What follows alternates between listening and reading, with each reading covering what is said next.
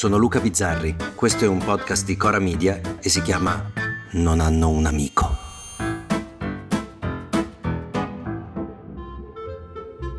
Io odio, come quel puffo di quando eravamo bambini, il puffo brontolone. Io odio. Odio molte cose, a partire da me stesso, a quasi tutte le forme di convivenza e di vicinanza con gli altri. Ehi, brontolone! Io vorrei darti un puff a braccio. Io odio il puff a braccio. Odio le cene, quelle con tante persone, figurarsi le feste. Io odio giorno di festa. E mi viene una particolare stizza per le feste in maschera. È così, non ho mai partecipato a una festa in maschera, non parteciperò mai a una festa in maschera. Le uniche volte che sono riusciti a trascinarmi a una festa in maschera, io non ero mascherato da niente. Perché non so se l'ho detto, io odio le feste in maschera. Io odio essere come voi. Però ora è proprio tempo di mascherate. Ci sono feste in maschera dovunque e anche su questo, sulle maschere, scatta l'indignazione del giorno. Anzi, questa volta è doppia perché è successo che a molte feste in tutta Italia c'erano maschere di tutti i tipi, di Chiara Ferragni, Ciao guys. di Mercoledì Adams, Le emozioni sono una debolezza. ma la più gettonata era quella di Matteo Messina Denaro. Il boss della mafia, vestito come nel giorno del suo arresto, col montone, il cappello e accompagnato a volte anche da finti carabinieri di scorta. A Borgotaro, vicino Parma, addirittura dei Monteponi hanno girato un video che naturalmente ha spopolato sui social. Era perfetto, veniva riprodotto perfettamente il momento dell'arresto, con tanto di teste di cuoio e furgoni. Ma era bellissimo e tutto questo ha provocato articoli carichi di scandalo. E signora mia, ma guarda in che tempi ci tocca vivere, ma si potrà ridere e fare gli stupidi su questo, ridurre l'arresto di un pluriomicida senza pietà a una burletta per far sorridere quattro scemi. Si potrà? La risposta naturalmente non è soltanto sì, si può, ma è anche molto di più. Non solo si può, ma sono proprio quegli organi di informazione che tanto si stupiscono ad aver creato, insieme con la politica, questa degenerazione. Sono state la politica e una parte dell'informazione a trasformare l'arresto di un latitante in una vera e propria mascherata, mascherata che oltretutto continua. Prima ci hanno fatto vedere che in casa, uh, aveva il Viagra, allora scopava. Poi i libri, ah che libri leggeva l'assassino, vogliamo saperlo, e la fidanzata. Poi adesso gli audio in cui ci dice cosa pensa di Putin dell'Ucraina. Ma il cesso, il cesso di Messina Denaro come era fatto? E tirava l'acqua, alzava la tavoletta. Non mi direte mica che pisciava da seduto il capo dei capi dei capi. Ma perché non ce lo dite? Perché non fate un articolo, un titolo, una diretta su che musica gli piaceva, su che programmi guardava, su come si grattava le chiappe? Ci manca.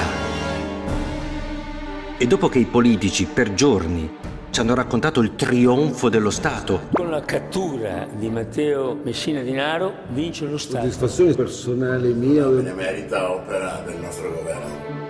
accusando chi, come me e altri, si chiedeva soltanto dove fosse il trionfo, cosa ci fosse da festeggiare nell'arresto di uno che ha fatto il cazzo che ha voluto per 30 anni, protetto in maniera perfetta, una protezione che a pensarla sembra impossibile oppure facilissima.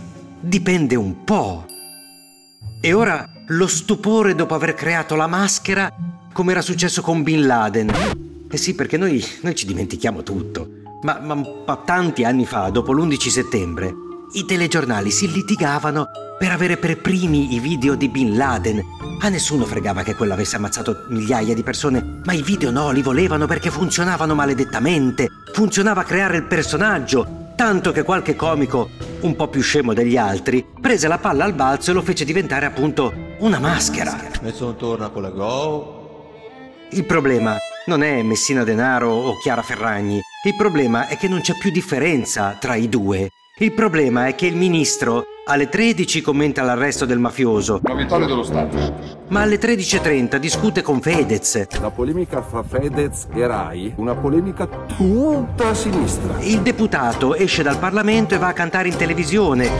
Felicità è tenersi per mano, andare lontano la felicità. Sì, ma sempre alla tua destra. Sono fortunato perché non c'è niente che ho bisogno. Il senatore di giorno legifera e di notte sta su Twitter o su TikTok come un sedicenne. Che squadra siamo, bro? E poi questi si indignano perché alla festa di carnevale a qualcuno sembra un'idea originalissima vestirsi come uno che non è più un delinquente, che non è più solo un delinquente, ma un personaggio dello stesso circo in cui tutti cercano di farsi notare, di avere l'ultima parola, contando i like, ritwittando da soli le proprie risposte perché così raggiungono più persone in una fiera delle vanità, dove l'unico davvero senza colpe è quello alla festa travestito da mafioso, che semplicemente risponde a tono a quelli ogni giorno travestiti da politici.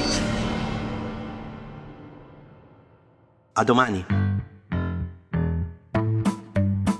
Se volete commentare, se avete idee o suggerimenti per nuove chat di WhatsApp o testimonianze di nuove chat di WhatsApp, potete scriverci a nonanunamico@gmail.com o nonanunamico@coramedia.com. Anche per gli insulti, prendiamo anche quelli.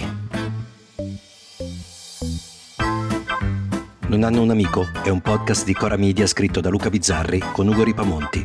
La cura editoriale è di Francesca Milano. La post-produzione e il sound design sono di Filippo Mainardi. La supervisione del suono e della musica è di Luca Micheli.